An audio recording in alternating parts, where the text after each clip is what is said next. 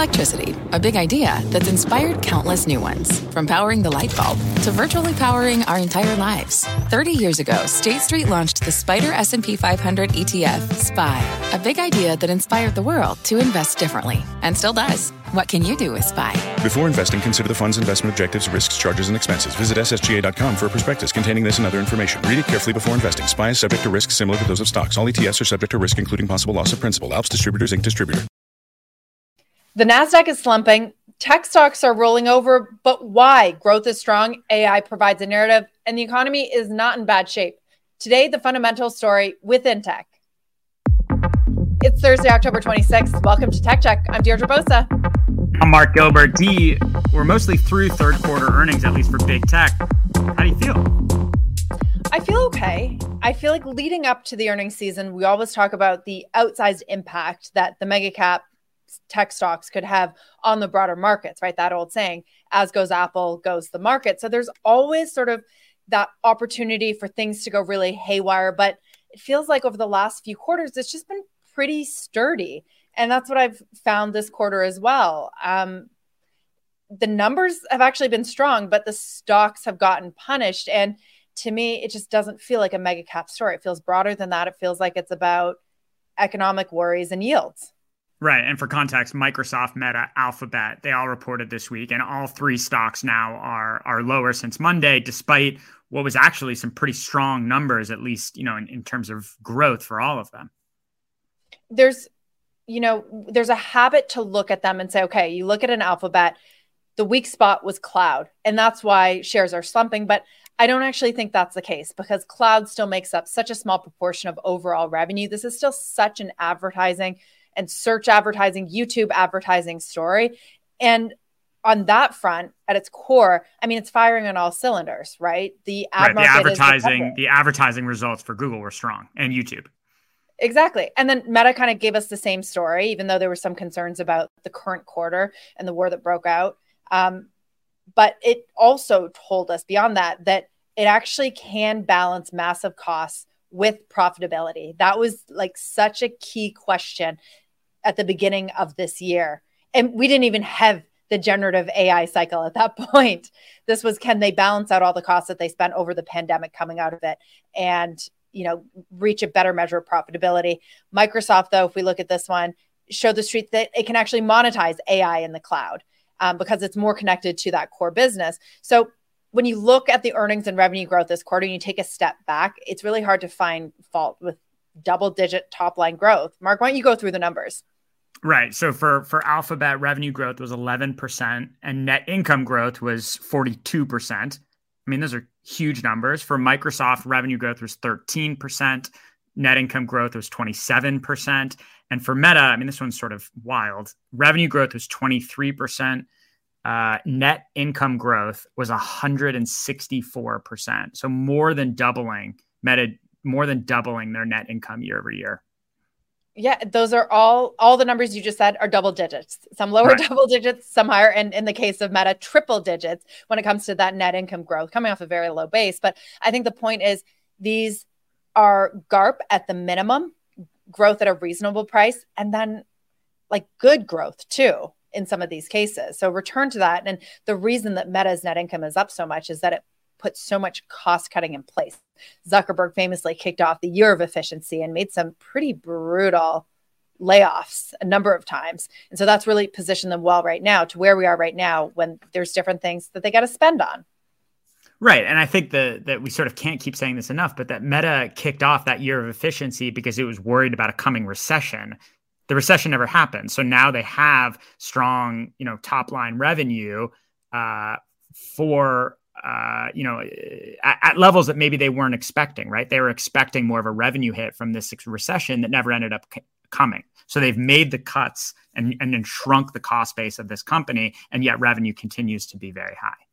And so here's my takeaway so far this earnings season when we're looking at big tech. The weak stock performances that we've seen from them recently, that's more an effect of the broader sell off in equities as a whole then they are a cause of it. Going back to what we said when we kicked off this podcast, we keep expecting big tech to lead to major moves in the market, but it's the macro that's leading to moves in them. Um, part of this, we've talked about a yield driven rut that's affecting equities as a whole.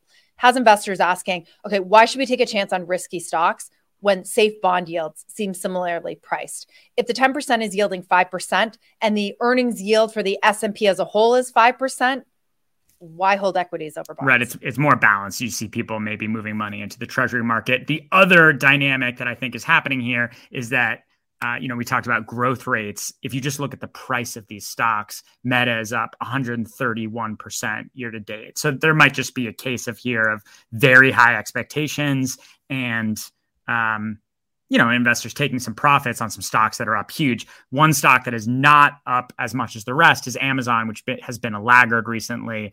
Um, but, you know, interestingly, actually very similar year to date performance as Alphabet and Microsoft has just been a recent un- underperformer is is Amazon. Well, recent, but also I would say on a longer term. I was looking at that year to date performance. Yeah, it's done pretty well, kept pace with Alphabet and Microsoft. But if you look at 12 month returns, I think Amazon is up like 3%. Major, major laggard in that sense. And that was coming out of the pandemic and all that spent um, on its logistics network so that costly logistics build out, right? That's part of the story here. Why it's been an underperformer, slowing cloud growth, and really seen as playing catch up in artificial intelligence. So the bar for Amazon tonight could be lower. And remember, we're recording this a few hours ahead of those results. Um, but this is a company that's still, still going to need to balance one of the major themes we've been talking about for a few weeks now, and that is the promise of AI versus the economics of AI key to that is going to be its cloud unit, AWS, which sort of every analyst points to, every notes points to, is that because it's been decelerating for six straight quarters, we need Andy Jassy and the team to come out and confidently say, we hit the bottom and we're on the upswing.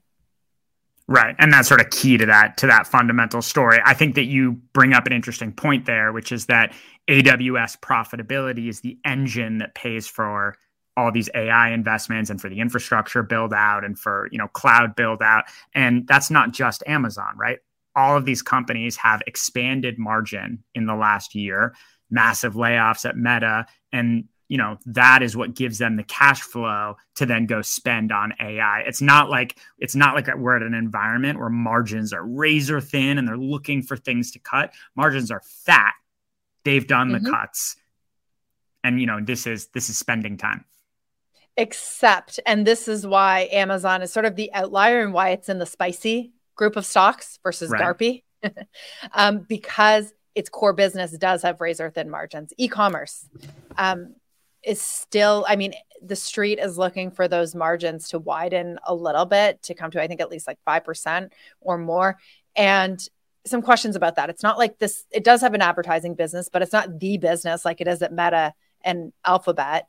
Um, so I don't know. The picture's a little cloudy on this one, right? How I think, good does the consumer know, feel going into the holiday season? I think it's actually really interesting. The order that, uh, you know, the order often of earnings is not that interesting, but I think this quarter we've gotten the three uh, even maybe the four if you count Netflix, uh, that the fundamental story is most solid. And the two that we have left, Amazon today and Apple next week, mm-hmm. um, you know, those are the two stocks where the fundamental story is a little more cloudy and they could, you know, Apple had negative growth. Um, you know, and these could be the this could be the the two stocks where actually there are, you know, fundamental reasons for investors to worry. That's such a great point. And then Apple, of course, is just the huge elephant in the room. It really does determine where the markets could go from here if, if the fundamentals are a little bit weak.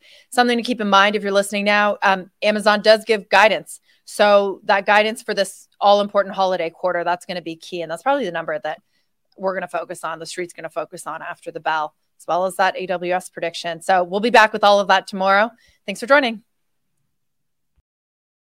From their innovative practice facility to unmatched views from the fairway, the PGA of America is helping lower scores and elevate fan experiences with 5G solutions from T Mobile for Business.